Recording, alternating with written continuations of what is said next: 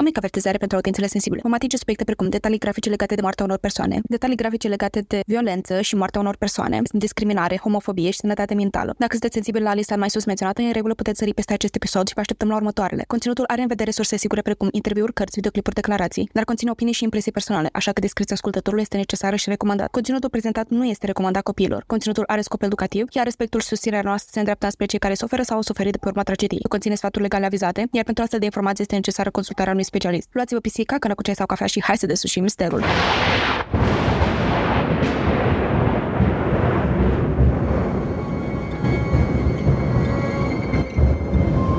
În toamna anului 2021, două pisici au început propriul lor podcast. Apoi au spus, pur, să se facă lumină în acest caz. Iar apoi am apărut noi, Cristina și Alex, pentru a transmite mai departe voința pisicească. Să ne facem așadar comozi și hai să vedem ce ne-au dus pisicile în această săptămână. În acest episod vom vorbi despre cazul supranumit Crima din luna de miere. Vom vorbi despre comploturile din spatele acestei crime și vom dezbate persoana care ar putea să fie făcută vinovată pentru aceasta. Bună! Salutare! Acum vin eu cu întrebările. Deja te opresc aici, cu mereu la fiecare episod ai câte o întrebare pentru mine. Vreau să te întreb în acest episod, la ce seriale te mai uiți, Alex? Mai sincer, în ultimul timp uh, am cam rămas... Bine, n-am rămas în pană de seriale, pentru că, bineînțeles că tot timpul sunt uh, noi seriale sau seriale mai vechi la care nu m-am uitat, uh, la care, conform prietenilor, familiei și Cristinei, trebuie să mă uit. Dar în ultimul timp am fost cam un om al filmelor. În ultimul timp, seriile de obicei când vrem să ne uităm la ceva, eu și Cristina și pisicile, preferăm să ne uităm la Gilmore Girls. Mi se pare așa un, uh, un serial foarte somnatic și cum ne dorim să vină cât mai repede toamna, care deja sper că bate la ușă. Este un mod foarte bun de a ne aduce în modul de toamnă, cel puțin uh, așa mi se pare mie. Și e și funny, deși, deși are un neajuns uh, formidabil. Nu știu dacă poate numi neajuns, ci o înlănțuire de evenimente nefericită. Și anume prezența actorului care joacă pe Sam în uh, Supernatural, serialul bine cunoscut. Este mult mai tânăr în serialul ăsta și îl joacă pe un personaj oarecum principal, pe numele lui Dean care este fratele lui Sam în Supernatural, ceea ce este foarte confuzionant pentru mine și oarecum uh, dubios. Trecând peste asta, este un show uh, uh, delightful, uh, foarte uh, cozy, așa, și după cum am spus, tomnate. Da, de altfel, întrebarea mea a fost uh, direcționată spre răspunsul Gilmore Girls, pentru că am fost foarte surprinsă zilele trecute că mi-a făcut el așa o surpriză, a făcut o, o scenă așa foarte cozy de toamnă, cu păturele, cu ceiuc și toate alea. Și a zis, închide ochii până pun eu ceva și am auzit gen coloana sonoră de la Gilmore Girls. Și am zis, aha, deci te-am convertit. Pentru că știți toate memoriile alea în care toți băieții, a, nu mai la Gilmore Girls, e un serial pentru fete, nu știu ce. Apoi se uită la un episod, își dau seama că e actually foarte fine, foarte funny și foarte drăguț și foarte uh, complex de altfel și încet, încet încep să, să se uite pe ascuns la Gilmore Girls. Și mă bucur foarte mult că am reînceput să mă uit la Gilmore Girls și m-am uitat odată la întregul serial plus spin-off-urile dar uh, sunt foarte multe lucruri pe care nu mi le mai amintesc din prima oară de când m-am uitat. Cred că m-am uitat chiar acum un an sau doi, maxim. Știu că m-am uitat pe perioadă mai îndelungată de timp, că totuși e un serial lung. Și e, e o plăcere, mai ales primele sezoane care mi-au plăcut mie foarte mult. Um, sunt absolut adorabile și abia aștept episoadele de Crăciun, care sunt cele mai bune în Gilmore Girls. Și în legătură cu ce ai spus cu Dean din uh, Gilmore Girls și Sammy din Supernatural, la un moment dat aveam o teorie. Bine, era o teorie în capul meu, pentru că mi se părea foarte amuzant să leg cele două seriale, în care Sam, de fapt, era din gen, din, din Gilmore Girls era de fapt Sammy din uh, Supernatural, numai că era într-o perioadă de aia de tranziție, știi că ei când, când erau tineri se mutau dintr-un oraș în altul, după aia din au plecat cu taică să să vâneze tot felul de uh, creaturi și uh, Sam a rămas să uh, studieze. Și cumva au rămas să studieze sub numele din nu are niciun sens, ok? Nu are niciun sens, dar mi s-a părut foarte amuzant să corelez uh, Gilmore Girls cu începuturile din liceu ale lui Sam Winchester. Uh, Mie mi se pare că ai foarte mult sens și deși probabil jumătate din ascultători nu s-au uitat la unul din ele, uh, mie mi se pare că ai sens. Chiar uh, în perioada în care Semi era la facultate, poate, poate de fapt era la liceu și poate de fapt era în uh, Stars Hollow. Păi Sam niciodată nu a fost la facultate, pentru că după aia a fost luat de Dean. Gen, dacă știi, el a fost, Sam a fost admis la drept în Stanford sau o universitate din asta super pompoasă din Ivy League din America și nu a apucat să meargă pentru că prietena lui gen murise. Și tocmai pentru că murise, uh, s-a supărat pe viață și a plecat cu din să vâneze fantome. I don't know. Și de asta ziceam. Și by the way, îmi pare rău să-ți dau un spoiler din Gilmore Girls. Um, prietena, sau în fine, soția lui Dean din Gilmore Girls ajunge să semene foarte mult cu Jessica din uh, Supernatural, care, by the way, pentru cine nu știe, Jessica din Supernatural e iubita lui Sam care a murit, gen în primul episod, nici măcar nu-i spoiler. Și, da. Uh, e, e un, it's a whole lore. Și fun fact, într-un episod din uh, Supernatural, când Sam și Dean sunt pe undeva prin California. În uh, serial, gen, există o referință la Gilmore Girls. Se iei la un tur ghidat pe platouri și, um, în fine, ghidușa, persoana care, persoana care prezintă turul, spune și aici pe dreapta aveți uh, platourile de filmare de la Gilmore Girls și dacă aveți puțin noroc, o să vedeți chiar și un personaj care joacă în serial și face referire directă la uh, Jared Padalecki, care, uh, care îl joacă pe Sam în Supernatural și Dean în uh, Gilmore Girls. It's, it's a fun fact. uh, un fun fact foarte confusing, dar uh, still a fun fact. Și dacă vreți să înțelegeți ace- acest episod uh, cum se cuvine, adică acest intro al episodului, trebuie să vedeți ambele seriale, ceea ce vă va lua probabil un an jumate, doi. Dar, uh, hei, uh, o să fiți uh, aici cu noi uh, după 2 ani teoretizând asupra legăturii dintre cele două seriale. Ar fi, ar fi interesant o, un podcast doar să vorbim despre Supernatural și Gilmore Girls și like toate serialele astea vechi pentru că țin ceva special, nu știu, nu mai fac seriale cum obișnuiau. Bine, s-a schimbat foarte mult modul de consum al uh, serialelor pentru că pe vremuri așteptam câte o săptămână să apară un episod nou și era tare mare fericire pe capul nostru când găseam un serial care avea mai multe episoade. Acum pur și simplu toate apar odată. Și mai, mai sunt, mai este pe HBO, mai sunt seriale care le scot așa. Dar mi se pare că pe vremuri, săptămâna aia era foarte importantă și pentru feedback, pentru că serialele se făceau în funcție de public și producătorii ascultau foarte mult de public când venea vorba de ceea ce se întâmpla cu personajele. Știu că există serialul la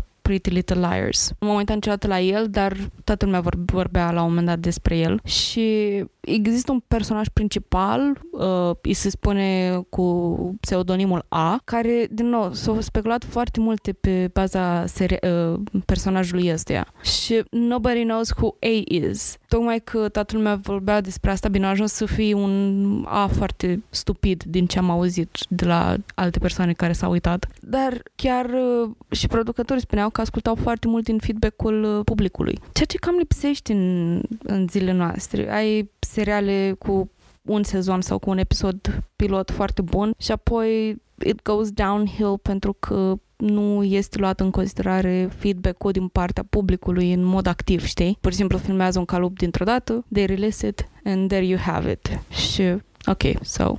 Bine, asta, asta a fost și o referire a supărării mele că serialul The Society de pe Netflix uh, nu a fost uh, continuat și era avea potențial foarte mare să devină un, epi- un serial bombă and they just tossed it out the window. Dar acum ne-am luat ciuțurile aproape și zic că este momentul să începem episodul de azi. O să ne îndreptăm acum pentru început la în Suedia, puțin mai la nord de noi, unde o găsim pe Annie Hendocha, care s-a născut în 1982 Părinții ei erau de fapt originari din Uganda, dar au fost nevoiți să plece la începutul anilor 1970, când președintele ugandez la acea vreme i-a expulzat pe toți cei de origine sud-asiatică. Acesta le-a dat 90 de zile să părăsească țara, așa că nu a avut de ales decât să plece și din fericire. Suedia le-a oferit un loc și resurse ca să se stabilească și să-și construiască o viață acolo. Și acolo s-a născut Annie, având un frate și o soră mai mare. Annie a fost descrisă ca fiind inima familiei, liantul dintre membrii acesteia. Aducea fericire în jurul ei, se prostea, se juca, cânta uh, mai mereu și în fond era un copil foarte activ. Sora ei, Amy, avea la rândul ei doi copii pe care îi iubea și adora. Lui Annie îi plăcea foarte mult să se afle în jurul copiilor și a crescut cu dorința de a se căsători și de a-și începe propria ei familie și să aibă mulți copii. A mers mai departe în învățământ și a absolvit uh, universitatea cu o diplomă în inginerie, apoi s-a mutat la Stockholm. A prins chiar și un job foarte bun în marketing pentru Ericsson. În 2009, când avea 28 de ani, a plecat într-o excursie la Londra, unde l-a întâlnit pe Shrin Diwani, în vârstă de 30 de ani. El era tot de origine indiană, iar mama lui era din Uganda. Istoria familiei sale a fost asemănătoare cu cea a lui Annie, a trebuit să se mute în Marea Britanie din același motiv ca părinții lui Annie, iar tatăl său a ajuns în Marea Britanie și a avut succes cu un lanț de aziluri de bătrâni pe care l-a înființat. Shrin își ajuta familia la conducerea afacerii și era așteptat ca el să dețină mai departe această afacere. Astfel a devenit milionar înainte de 30 de ani. Cei doi s-au întâlnit printr-o cunoștință care le-a aranjat o întâlnire. Cei doi nu s-au înțeles foarte bine la prima vedere. Se pare că Annie nu era deloc interesată și nici el nu era foarte încântat, dar au decis de dragul situației că își vor da unui altuia încă o șansă la o a doua întâlnire și abia la a doua vedere scânteia s-a produs și s-au gândit că ar putea să funcționeze o relație între ei doi. Annie s-a întors în Suedia și l-a adus pe Shane cu ea ca să îi cunoască familia. Toți l-au primit foarte bine pe nou venit. Arăta bine, era un om de treabă, foarte educat, tot pachetul pe care ți l-ai putea dori pentru un viitor uh, generică. Cei doi au ajuns să aibă o relație la distanță dat fiind uh, că amândoi erau destul de stabili financiar, își permiteau să se vadă destul de des, își făcea vizite unui altuia, ba la Londra, ba în Stockholm. Uh, desigur că o relație la distanță este o adevărată provocare pentru orice cuplu. În uh, ianuarie 2010 s-au despărțit pentru o bucată de timp, Annie fiind determinată ca să facă relația să funcționeze, a renunțat la jobul ei și s-a mutat la Londra pentru a fi cu el și așa cei doi s-au împăcat. Iar trei luni mai târziu, cei doi s-au logodit. Cu trei luni înainte ca nunta să se întâmple, Ani a aplicat în uh, India pentru a planifica totul. Își dorea o nuntă uriașă, foarte fastoasă, de trei zile și trei nopți ca în basme.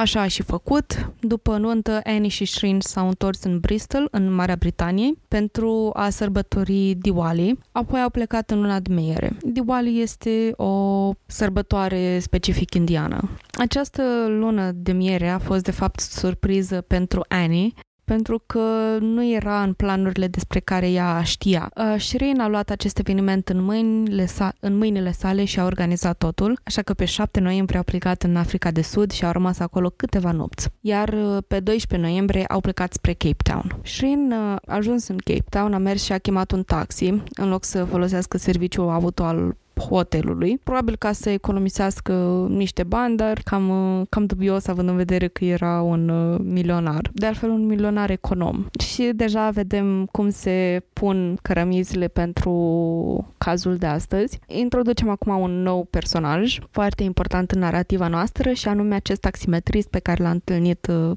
la aeroport și anume Zola Tongo. Astfel, uh, Zola Tongo a ajuns într-un minivan Volkswagen și i-a dus uh, și a condus 20 de minute de la aeroport la cazare. Ei erau cazați la hotelul Cape Grace. Este o locație de lux, chiar pe malul mării. Annie intră să se cazeze în timp ce Shane vorbește cu Zola o vreme, afară, probabil să-i mulțumească pentru plimbare și să îi ceară un contact pentru a mai apela la serviciile dânsului pe timpul șederii în Cape Town.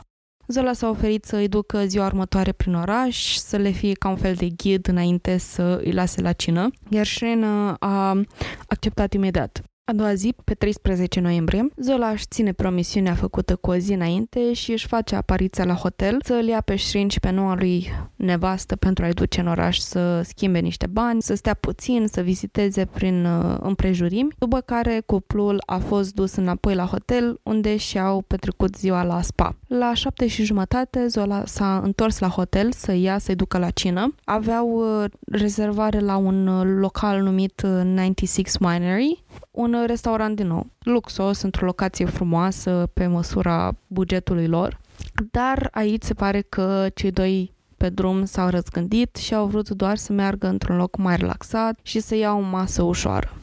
Um, așa că Zola i-a lăsat, uh, Zola i-au lăsat la un restaurant numit Surfside. După ce au terminat cina, la 10, jumă- la 10 jumătate a venit uh, taximetristul să ia să-i ducă înapoi la hotel.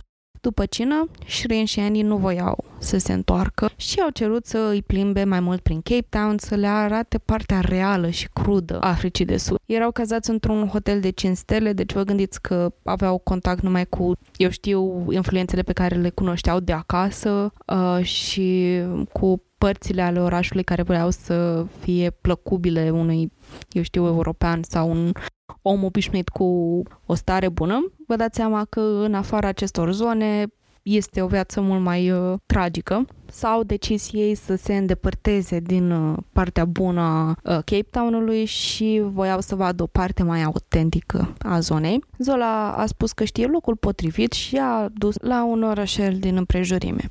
Zona despre care vorbesc acum era într-adevăr printre cele mai periculoase zone din împrejurimi atât de periculoasă încât uh, între anul 2005 și 2010 au existat aproximativ 700 de crime, iar dacă stai să faci calculele, cam o crimă la două zile și jumătate se ducea în această zonă. Dar mi se pare stupid să duci niște turiști într-o zonă chiar atât de periculoasă um, și clar nu este probabil un loc de vizitat pentru un localnic la 10 jumate noaptea, dar aminte pentru niște oameni turiști. Bine, oricând nu este de vizitat acel loc, dar la 10 jumate noaptea mă gândesc că e mult mai periculos. În fine, în drum spre acest loc, vă dați seama că se apropiau din ce în ce mai mult. Erau pe o autostradă și așteptau ca într-un fel de intersecție, așteptând să, să vireze, când doi bărbați înarmați au, aler- au început să alerge spre mașină și au început să lovească în geamurile dubiței. Unul dintre bărbați era înarmat, astfel uh, l-a forțat pe Zola, șoferul, despre care vă spuneam mai înainte, să iasă din mașină ca să îl înlocuiască. Un alt bărbat a urcat pe bancheta din spate cu Shrin și Annie și așa au plecat. Au condus vreo 20 de minute, timp în care bărbații le repetau lui Annie și lui Shrin că își doresc să ia doar mașina și că nu, nu vor să le facă rău. La un moment dat l-a aruncat pe Shrin afară din mașină și mașina a plecat cu Annie. Desigur că el nu știa zona în care a fost lăsat și a încercat să apeleze la casele din jur, din împrejurim, să bată din ușă în ușă, ca să ceară, eu știu, un telefon, să dea, să sune la serviciile de urgență. Până la urmă, cineva binevoit și i-a permis să uh, folosească un telefon și a sunat la poliție, care a ajuns la bărbat în scurt timp. Între timp, Zola a pornit repede către cea mai apropiată secție de poliție pentru a raporta incidentul. Poliția l-a luat pe Shrin să ducă să o caute pe Annie,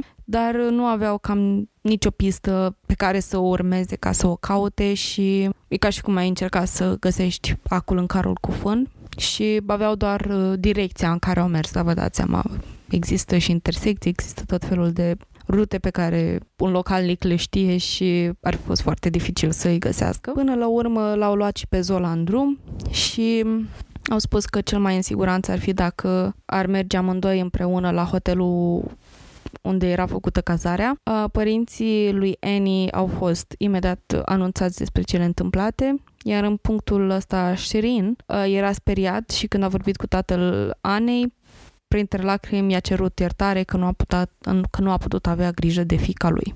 El a încercat să-l consoleze, asigurându-l pe Shrin că Annie nu e moartă, că va fi bine și că va face tot ce este nevoie să o primească înapoi. Iar oricât bani ar cere și orice ar fi nevoie să facă, să o aducă înapoi, el o să se ocupe de asta. Shrin nu putea fi consolat, toți erau pe drum din Suedia către Cape Town să vină să rezolve toată treaba asta. Pe 14 noiembrie, practic în următoarea zi, mașina Volkswagen furată a fost găsită pe marginea unui drum. Poliția s-a dus să o verifice și atunci au descoperit cadavrul lui Annie Duani, întins pe bacheta din spate a mașinii. Decesul a fost cauzat în urma unei împușcături de glonț în gât, de la o distanță relativ mică. Glonțul îi trecuse prin mână și îi zgriase și puțin umărul, apoi a trecut pe gât și s-a înfipt în banchetă. După ce a fost împușcată, a fost lăsată pe bancheta din spatea mașinii, pe marginea drumului, sângerând până la moarte. Nu a prezentat urme de agresiuni sexuale, dar pe coapsele ei existau vânătei care, care indicau că a fost imobilizată și că s-a luptat puțin ca să scape.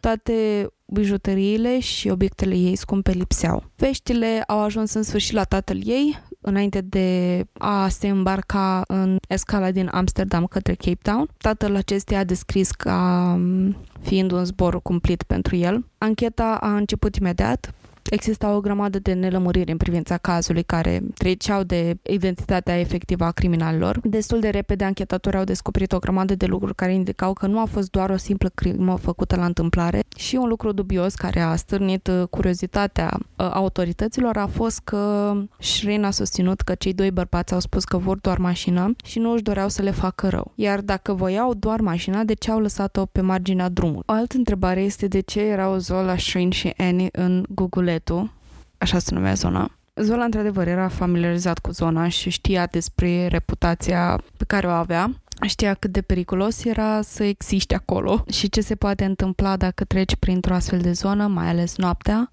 Zola a susținut că Annie a insistat că vrea cu adevărat să meargă acolo, să dăm vina pe cei care nu pot vorbi. Acum, familia lui Annie și în special Amy, sora ei, spune că o cunoștea foarte bine pe Annie și că nu ar insista să facă așa ceva, pentru că era o persoană precaută care nu s-ar fi pus în pericol în felul ăsta, plus că știau că aveau la ei lucruri de valoare și că se gândeau că nu era tocmai bine să te aventurezi în cele mai periculoase zone în timpul nopții. Da, bine, asta putea să confirme sau să infirme și uh, Shrin la urma urmei. Pentru că, unul, deocamdată nu mi se pare că el avea vreo implicare, deocamdată. Pentru că dacă voia să o omoare sau să îi facă ceva, nu o ducea până în Africa de Sud să însceneze ceva acolo cu un, cu un taximetrist. Adică putea să rezolve chestia asta mult mai aproape de casă. Și doi, nu știu, mi se pare că dubios cel mult poate fi taximetristul. Și nu neapărat pentru că e taximetrist. Vorba ta, el știa cât de periculoasă e zona.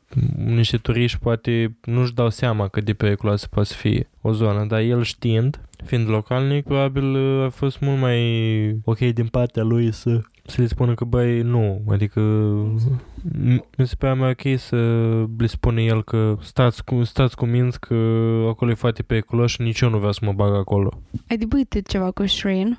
Vedem mai târziu care au fost uh, implicațiile lui în acest caz, deși, na, descoperim cazul cam în același timp și ne punem aceleași întrebări, ca și cum, you know, l-am descoperit în timp real, pentru că primul instinct nu este să-l uh, acuz pe Shrin neapărat. În același timp, când se întâmplă o chestie de genul, primul prima persoană pe care o suspectez este partenerul și um, vedem mai târziu dacă și ce motive avea Shirin să facă asta. Rămânem încă la motivul acestui Ja. Deocamdată îl catalogăm ca Jaf, care a avut o turnură foarte urâtă și din nou ne gândim că i-au lăsat pe Zola și pe Shirin să plece dar nu și pe Annie. Și care este motivul pentru care au decurs, la, au decurs evenimentele în felul ăsta? Adică mașina era a șoferului. Nu trebuia oarecum să scape de șofer ca să măslească mai bine furtul mașinii, dacă de adevăr asta își doreau. Nici nu au avut un motiv sexual, pentru că Annie nu a fost abuzată, cel puțin așa spun rapoartele. Na, te gândești de ce i-au lăsat pe acești oameni să plece și au ucis-o pe Annie. Pare puțin targetată, pentru că odată ce l-a dat jos pe unul, hai să zicem că nu-i lași, nu-i, nu-i, nu-i lași pe jos în același timp pe toți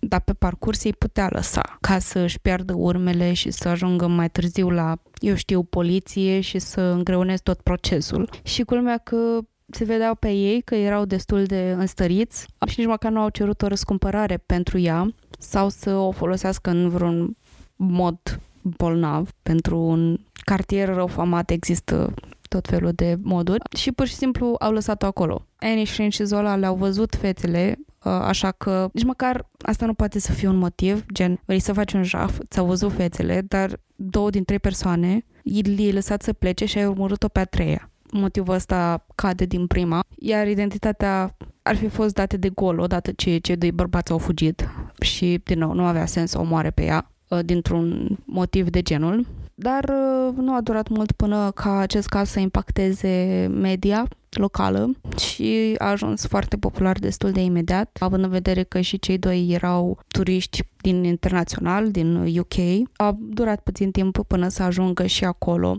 știrile. Așa s-a creat o mare presiune asupra autorităților să rezolve cazul rapid. Uh, niciodată nu merge bine când se întâmplă asta, de altfel, pentru că poliția este grăbită, sar peste pași din protocol și nu ajunge niciodată la un caz, la un răspuns destul de bine uh, bazat. Uh, de obicei se alege rapid un uh, țap spășitor care este adesea nevinovat și care are neșansa să fie în vizorul autorităților în acel moment. Un alt lucru în detrimentul cazului este faptul că în acea perioadă urma să se organizeze Cupa Mondială din 2010, lucru care ar fi adus o grămadă de turiști în Africa de Sud și ca totul să decurgă lin, autoritățile au decis să ascundă cazul, eventual să găsească o concluzie rapidă-rapidă, ca să scape de orice controversă care ar punea ar putea pune în pericol fluxul de turiști și de cursul evenimentului. Deci nu a fost foarte greu să găsească suspecți pentru că erau puși pe muncă. Primul dintre suspecți a fost uh, Kalia Mangani, în vârstă de 25 de ani. A fost arestat pe 16 noiembrie, la 3 zile după crimă. În detrimentul său a fost că avea un cazier, deși nu avea fapte legate de omoruri sau violență împotriva oamenilor, dar din păcate el era în sistem. Uh, după ce l-au găsit, aparent el a mărturisit totul imediat și a mai dat poliției un alt nume al unui hoț pe nume Smițaua Coabe, în vârstă de 27 de ani. Manghini a spus autorităților că Coabe a fost cel care a împușcat-o și ucis-o pe Annie. La fel ca Kalila, Coabe avea cazier, dar nu unul violent, cu toate că acesta era în vizorul autorităților. De asemenea, a fost arestat și dus la secția locală pentru interogatoriu. A mărturisit totul imediat și a dat numele unei alte persoane care a fost implicată. Un tânăr de 33 de ani pe nume Mandy Mumbalumbo care a fost arestat și el. El a declarat poliției că șoferul Zola a venit la el și a cerut o mașină și un asasin plătit, iar Monday l-a pus în legătură cu deturnătorii Coabe și Mangani. Câteva zile mai târziu, Zola a fost arestat și el. Deci avem deocamdată patru făptași conspiratori arestați cu Zola, șoferul care aparent a fost creierul organizării. Zola a ajuns să declare că soțul victimei, Shrin Duane a cerut ca atacul să fie organizat și soția sa să fie ucisă. Declarația lui Zola suna ceva de genul. A vorbit cu Shrin în parcarea hotelului când au ajuns prima dată în Cape Town. Dacă vă amintiți când au ajuns prima dată în Cape Town, v-am povestit că Annie a intrat în hotel, iar Shrin a vorbit cu Zola timp de 10 minute înainte de a intra și el după ea. Zola susține că Shrin l-a întrebat. Citez. Hei, știi pe cineva care să-mi poată ucide soția? Vreau să se întâmple asta. Vreau să pară un atac întâmplător și să fie dusă de la locul faptei. Pot plăti în jur de 15.000 de ranz, adică aproximativ 2.000 de dolari pentru fiecare persoană implicată. Zola îi spune că personal nu are resursele necesare, dar are un prieten care s-ar putea cunoaște cu cineva care ar putea să se descurce cu astfel de lovitură. Acel prieten a fost Monday. După acea discuție și intră în hotel, se duce la soția sa, iar Zola se duce să vadă cu asasinul ei. Există nenumerate înregistrări care să dovedească că toți comunicau între ei și, de altfel, înregistrările camerelor de la supravegherea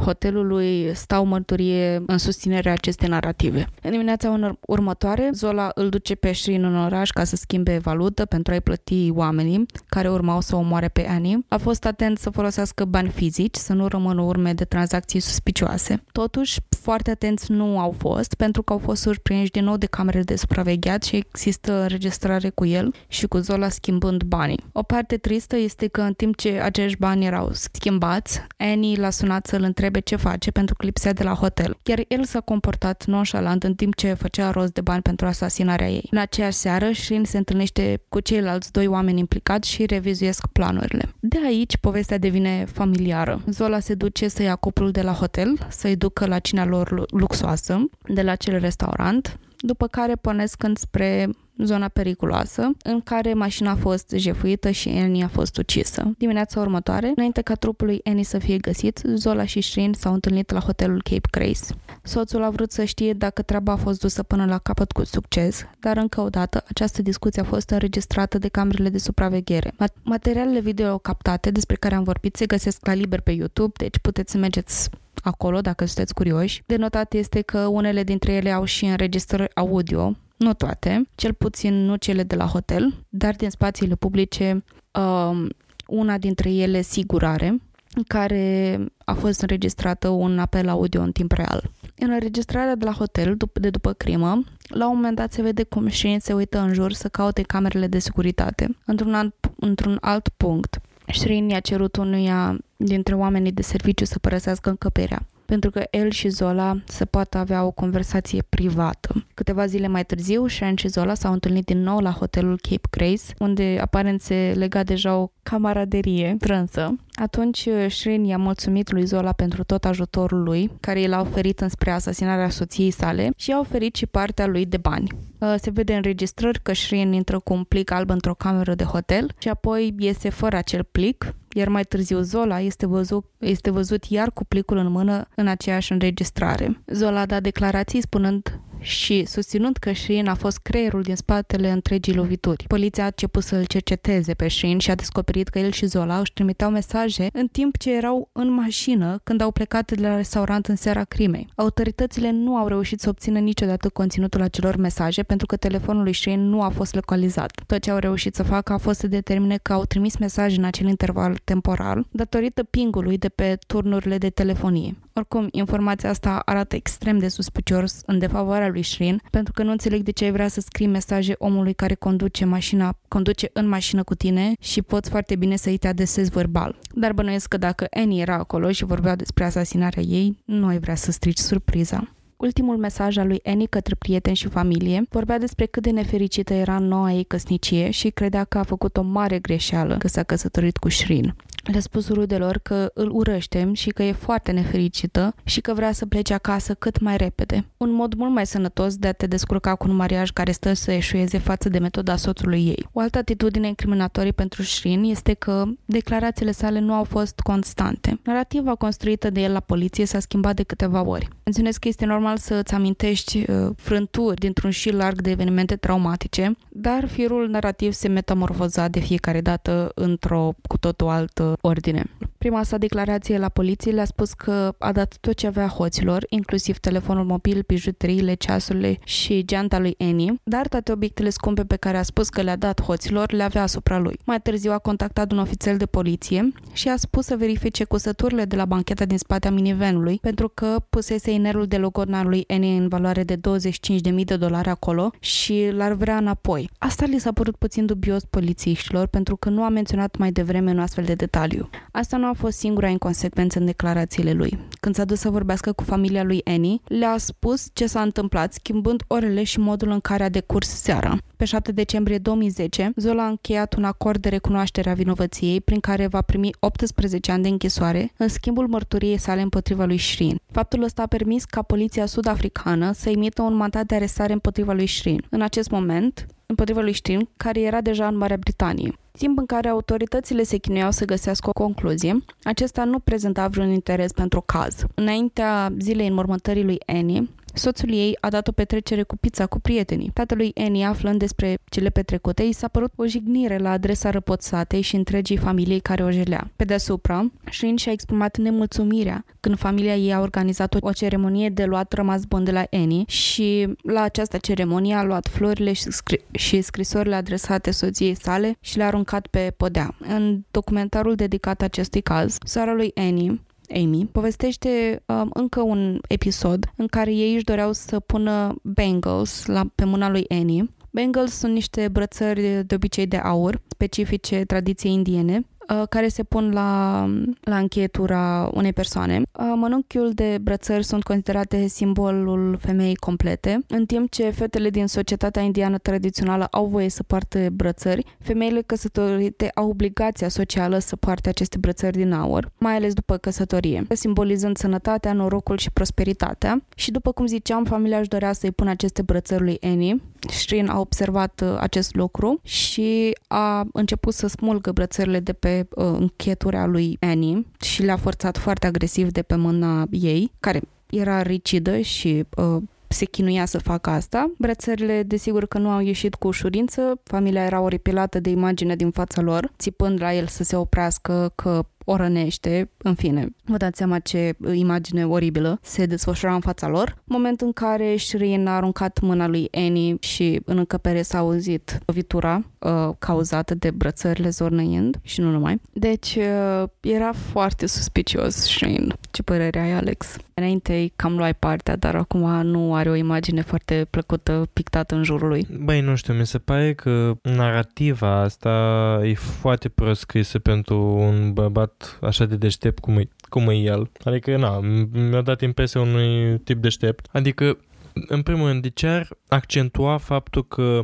hoții le-au spus că vor doar mașina, pentru ca mai apoi să știe că o să găsească mașina a doua zi, Adică bănuiesc că au discutat detaliile astea cu ei și s-au pus la punct. După aceea, ar fi trebuit să știi că n-ai logic să-i lase numai pe ei doi și pe ea să o ia și că e dubios. Și putea pur și simplu să spună că, nu știu, vrut să o, să o violeze, doamne ferește, sau să o găsesc sexual pe ea. Și de asta i-au lăsat pe ei doi în spate. Puteau să vină cu orice fel de poveste. Dar nu, el a decis să zică că e un furt, ceea ce mi se pare foarte stupid. Am zis că se puteau aranja niște dovezi de asalt sexual pe ea ca să pare și mai dubios, ca să pare mai puțin dubios și nimeni n-a mai fi pus nicio întrebare. Pur și simplu erau doi vandali care inițial au vrut să fuie mașina sau au vrut să fuie de la ei și după aia au văzut-o pe ea, au văzut-o pe ea femeie și au vrut să o agreseze sexual și i-au aruncat pe ei doi, o mers cu ea numai. Și bineînțeles, puteau să spună că ei aveau măști pe față, nu că le-au văzut fața. Na, mi s-a părut foarte prost scris uh, povestea asta din scenarii. Bine, n-ai, trebuie să crezi că un astfel de lucru poate fi atât de plănuit și e și mai înfricoșător să vezi că totul a fost plănuit de practic persoana în care Annie avea cea mai mare încredere. Și da, kind of, dar au făcut niște promisiuni acolo și-au văzut într-un anumit punct viața petrecută alături de el. A existat ceva, că și-a dat seama de adevărata fața lui Shane mai târziu, asta este o parte foarte importantă de altfel să analizăm decursul uh, lunii de miere a celor doi. Și din nou mă întorc că e destul de trist să crezi că totul a fost orchestrat de Shane și toate dovezile sunt acolo. Adică la mintea cocoșului și da, could he have done it better? Da, cu toții cred că puteam să, cu două romane scrise de crime mystery, puteam să ne dăm seama cum putea fi făcută mult mai bună asta, mai ales că acum nu știu exact nimic despre sistemul uh, juridic din Africa de Sud, să știu dacă într-o cir- altă circunstanță și n-ar mai fi fost prins, dar uh, dacă toată situația asta s-ar fi întâmplat într-o țară, eu știu, în țara lor natală, în țara lor de reședință, ar fi stat totul mult mai diferit. Și partea tristă a cazului de-abia vine, pentru că dacă vi se pare tragic ca el, în fine, să fie orchestrat crima ei și să fi pus toate piesele cap la cap și să ne dăm seama, oh, he did it. Ce mai trist este răspunsul autorităților la întreaga situație, despre care o să vorbim chiar acum. Ne întoarcem la Cape Town, unde Zola a încheiat uh, acel acord de recunoaștere a vinovăției a lui Shrin, iar uh, aproape imediat uh, a fost, acesta a fost arestat în Anglia. Din păcate, a fost eliberat pe cauțiune la scurt timp. Familia lui a angajat o, fa- o firmă de PR care să se ocupe de toată atenția pe care o primeau. Max Clifford, un agent de PR foarte cunoscut, mai ales în aceste situații de reconstruire a reputației. E un om oribil, pentru că a încercat să îl portretizeze pe Shane ca pe un soț iubitor, îndurerat, care își jelea soția și după asta a urmat o schemă de PR absolut ridicolă, uh, patetică de-a dreptul. Într-o zi au început să apară zvoruri cum că Shrin era în secret gay. Uh, desigur că cei doi au negat aceste zvonuri, uh, mă refer la Clifford și la Shane, dar uh, a apărut un lucrător sexual pe numele său German Master, uh, care nu pare deloc un nume fake uh, și inventat de o persoană straight. A apărut acest German Master și a ieșit în ziare cu o poveste în care declara presei că a fost angajat de Shrin să întrețină relații sexuale cu acesta.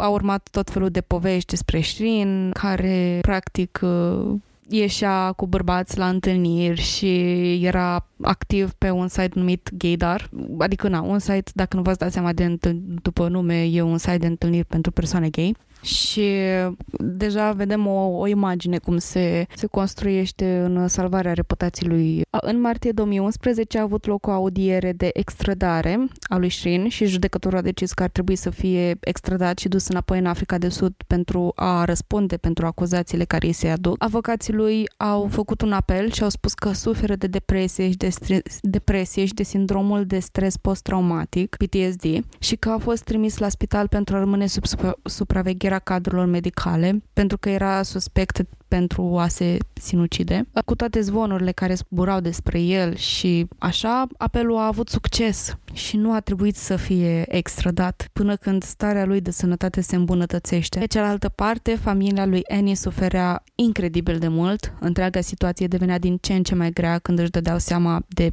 adevăr. Uh, vă dați seama că la început nu voiau să accepte așa ceva, dar uh, după atitudinea lui Strain, totul devenea destul de clar. Le era foarte greu să treacă peste și să proceseze pierderea ei până când uh, vinovatul nu era de fapt ținut responsabil pentru ceea ce făcuse. La șase luni după crimă, familia a avut o ceremonie la lacul Vern, locul preferat al lui Annie, unde i s-a împrăștiat cenușa, Unchiul ei a spus că înainte de moartea lui Annie, familia era plină de bucurie și râdeau mereu. Dar după acest eveniment, bucuria a dispărut. Nu numai că și-au pierdut fica, dar ar trebui să treacă și prin toată această atenție din partea mass mediei, să se descuce cu formalitățile juridice, ceea ce reprezenta un mod constant o reamintire a tragediei lui Annie. Familia ei a participat la fiecare moment din acest caz, la audieri, în sala de judecată, la ședințe și au făcut tot ce le stă în putință pentru a ajuta la extradarea lui Shrin. Procesul a madurat încă patru ani. În acest timp au avut alte două audieri de extradare, ambele cu apel, însă fără succes. Motivul a rămas același. După toate aceste refuzări, rezultatele procesului de extradare nu promit răspunsuri pozitive pentru rezolvarea cazului. În 2011 și 2012, cei patru bărbați din Africa de Sud care au fost implicați au fost toți condamnați pentru crimă. A încheiat un acord de recunoaștere a vinovăției împotriva lui Shrin, așa că a primit 25 de ani de închisoare. Zola a primit și el o înțelegere asemănătoare, așa că a fost, în, a fost trimis la închisoare pentru 18 ani. Monday nu a fost urmărit penal, i s-a acordat imunitate totală în schimbul promisiunii sale de a depune mărturii împotriva lui Shrin. Iar dacă vă amintiți, Monday a fost uh, contactul dintre Zola, dintre Zola și Coabe. Deci vinovăția asta este clară și comparativ asemănătoare cu ceea ce a făcut Zola, spre exemplu, dacă nu mai rău. Dar,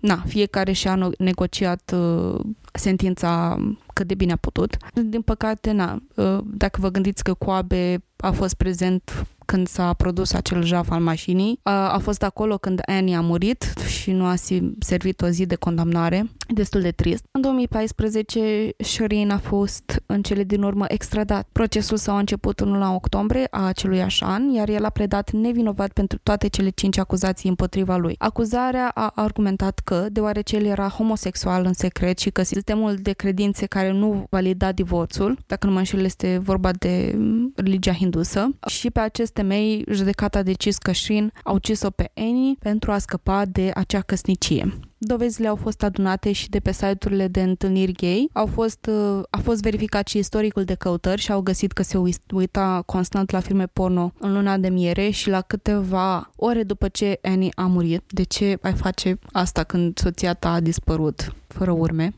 Um, acuzarea a mai vorbit și despre declarațiile maestrului german, despre faptul că Shrini s-a destănuit în privința sexualității sale și că își dorește să admită cine este cu adevărat, fără să fie închis în această identitate heterosexuală pe care o expune lumii. Adesea au prezentat dovezi că Shrin și Annie nu erau fericiți. Annie trimitea mesaje familiei spunând că vrea să se întoarcă acasă, că era nefericită și că simțea că a făcut o mare greșeală uh, căsătorindu-se cu Shrin. Au vorbit despre faptul că cu trei săptămâni înainte Annie a aruncat inelul de logon uh, de față cu viitorul ei soț și că a spus că nu își dorește să meargă mai departe cu căsătoria. Familia lor a pus acest episod pe seama faptului că organizarea unui astfel de eveniment există foarte multă presiune și stres și făceau tot posibilul ca evenimentul să se întâmple în ciuda conflictelor dintre cei doi. Uh, după ce au mers în luna de mire, familia lui Annie și-a dat seama că nu a fost cea mai potrivită abordare în privința relației lor și și-a dat seama că au greșit să pună presiune în căsnicie ca căsnicia să se întâmple. Apărarea a mai argumentat despre sexualitatea lui, lui Shrin că era bisexual și că acest fapt nu are nimic de a face cu crima comandată de el. Au stabilit de asemenea că și imaginile de pe camerele de supraveghere cu Shrin intrând într-o cameră cu un plic alb și ieșind fără el, ca ulterior Zola să iasă cu același plic cu care Shrin a intrat, a fost momentul în care serviciile taximetrisului au fost plătite. Încă un argument pe care l-am mai folosit a fost faptul că Shrin a abordat primul taximetrist pe care l-a întâlnit când a aterizat, aterizat în Cape Town și că pare foarte prostesc ca următorul scenariu să funcționeze. Aici, sincer, pot să fiu de acord cu apărarea. Adică, cine iese din aeroport cu nevastă sa, tocmai au dus-o la hotel și îl întreabă pe taximetrist, au, știi, vreau să-mi omor nevasta, știi pe cineva? Adică dacă el n-ar fi răspuns pozitiv, practic ar fi avut un mato pe veci la faptul că el vrea să-și omoaie nevasta. Adică mi se pare foarte tăras de părea chestia asta. Bine, în același timp, dacă stai să te gândești la o discuție, în ce context discuția asta ar putea funcționa? Și cum știm că sunt unii bărbați, o mare majoritate, care sunt foarte misogini și mai ales după ce te-ai căsătorit, toate glumele alea cu, în fine, cu toții le știm. Um, îmi gândesc că nu ar fi putut exista o posibilitate în care să fi glumit despre a omorâ-o pe Annie și după aia gen ori Zola să nu se fi prins, ori să fi spus și el în glumă, oh, știu eu un tip care se ocupă cu de-astea și apoi să degenereze gen, a, da, serios, chiar știu un tip? Și da, da, da, uite, poți să-l sun mâine, te rezolve. Adică există un scenariu în care ar putea funcționa. Nu e total ieșit din sărite o astfel de situație. Da, dar mi se pare foarte greu să fii voită, adică să cum spun ăștia că el s-a dus țintit că vrea să-și omoaie nevasta. Adică nu știu, cred că ai nevoie de mai multă premeditare ca să faci chestia asta. Mai țintit poate nu a fost, dar ideea în spatele căpșorului lui cred că era. Și cred că ei au fost o chestie de now or never. Dar da, și chestia asta că mergi în aeroport și dai cu ochii de primul taximetrist șanse foarte puține să, să funcționeze asta, dar uh, viața funcționează în căi misterioase oricum. Nu știi niciodată ce se întâmplă cu cine merge în mașină, cine se taximetrist or whatever.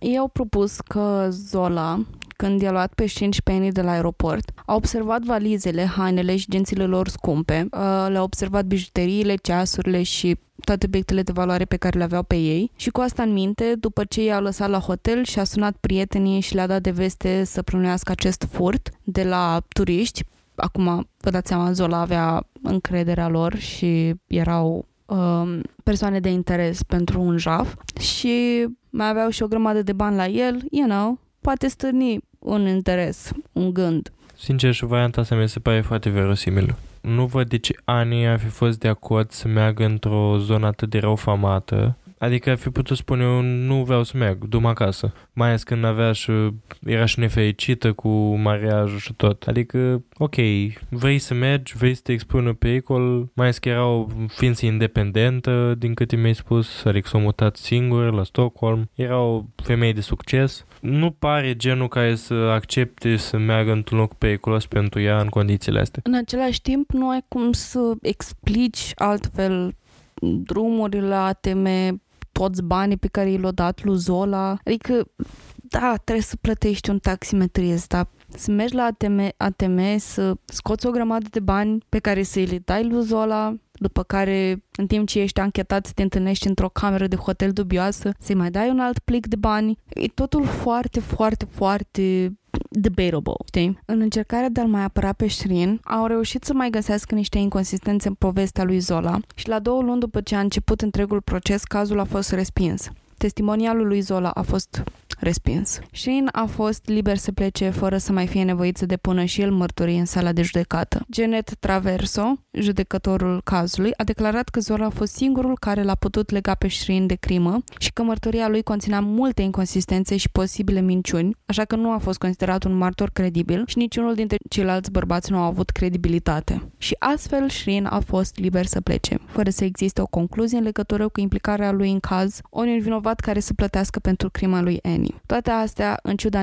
nenumăratelor înregistrări video ale camerelor de supraveghere, a declarațiilor a patru oameni care au aproximativ aceeași poveste în legătură lui în legătură cu Shrin, dovezi incriminatorii împotriva lui Shrin. Familia lui Annie a fost devastată când a, când a aflat aceste concluzii pentru că credea cu adevărat că Shrin a avut o implicație reală în cazul uciderii lui Annie dar nu s-au oprit să lupte în continuare pentru dreptate și au cerut ca întregul caz să fie judecat în sistemul judiciar din Marea Britanie. Au făcut cerere ca să se redeschidă ancheta privind moartea ei, ceea ce l-ar obliga pe Shane să răspundă la toate întrebările pe care le evită de atâta timp. Din păcate, medicului legist i s-a interzis să ajungă la o concluzie diferită de constatările instanței sud-africane și aici a fost uh, vorba despre anumite impedimente logistice. A fost depusă o plângere oficială și împotriva judecătorului Traverso, pe motiv că decizia ei a fost influențată. A existat o prejudecată care juca în favoarea lui Shrin și care ar fi trebuit să fi fost obligat să prezinte în fața curții și să depună mărturie cu cele întâmplate în decursul perioadei discutate. În momentul actual, Shrin nu se află în în ochii publicului, trăiește o viață cât se poate de privată, nu există nicio dovadă adusă că ar fi activ în comunitățile gay, astfel mulți oameni îl acuză de queer baiting. Și nu știu, plamă, ce s-a întâmplat? Pur și simplu, nu știu, omuleții criminali mici din uh, Africa de Sud au papat ani de închisoare și el a scăpat? Nice. That's how it's done. Mi se pare incredibil chiar cu atâtea dovezi, care e bine, pot fi subiective, dar sunt dovezi.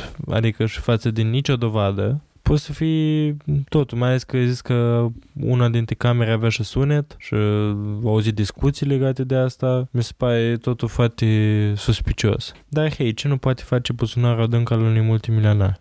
Asta a fost cea mai, cea mai tristă concluzie, că mai mult ca sigur ceva s-a întâmplat în Africa de Sud. Ca peste tot, sistemul este unul corupt și s-a ajuns cumva să folosească banii în uh, drumul său către libertate. Mi se pare foarte, foarte trist când mă gândesc la familia lui Annie că le ai pe toate acolo înșirate și vrei să faci tot posibilul ca omul ăsta să plătească pentru ceea ce a făcut, pentru persoana pe care ți-a luat-o de lângă tine și să fii practic legat de mână și de picioare și să nu poți să înaintezi cu o concluzie dreaptă.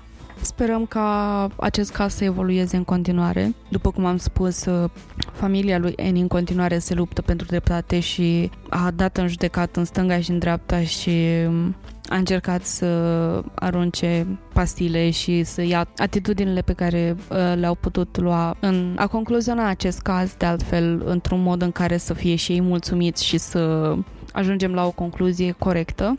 Bine, mi se pare foarte greu să ajungi mulțumit cu deznodământul morții fiicei tale, dar da, într-adevăr înțeleg ce spui. Bine, nu mulțumit în sensul în care mă refer și la mulțumit că sufletul lui Andy se poate odihni în sfârșit știind că criminalul care i-a plănuit moartea a ajuns să plătească pentru faptele sale și sper din tot sufletul că o să ajungă la o concluzie corectă. Dacă vreți, vă trimit la documentarul pe care l-a făcut Netflix, mi se pare, despre cazul ăsta. S-a făcut și film, dar cel mai, cel mai corect uh, vă trimit la documentar pentru că ai toată familia lui Annie care își pun îndoielile față de Sherin și povestesc despre el, pentru că și atitudinea lui de după înmormântare și în timpul înmormântării lui Annie spun foarte multe despre relația lor, despre atitudinea lui față de ea, pentru că chiar și în momentul în care putea să-și fixeze oarecum reputația,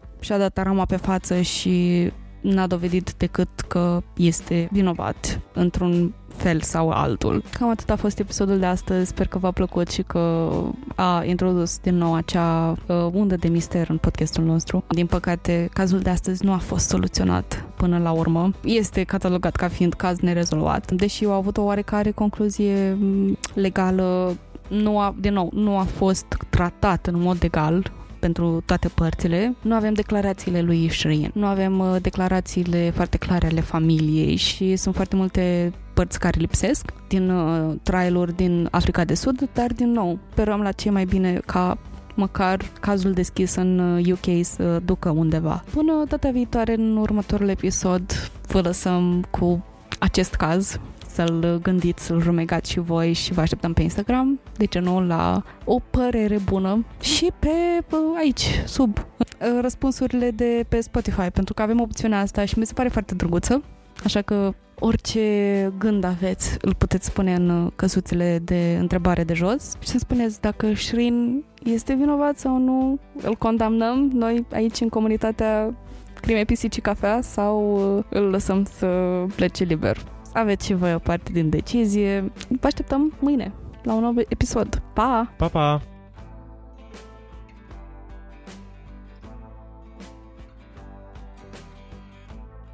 Acest podcast a fost înregistrat sub atenta îndrumare a gazelor noastre, pric și câlți. Nimic din toate astea nu ar fi fost posibil fără prezența lor.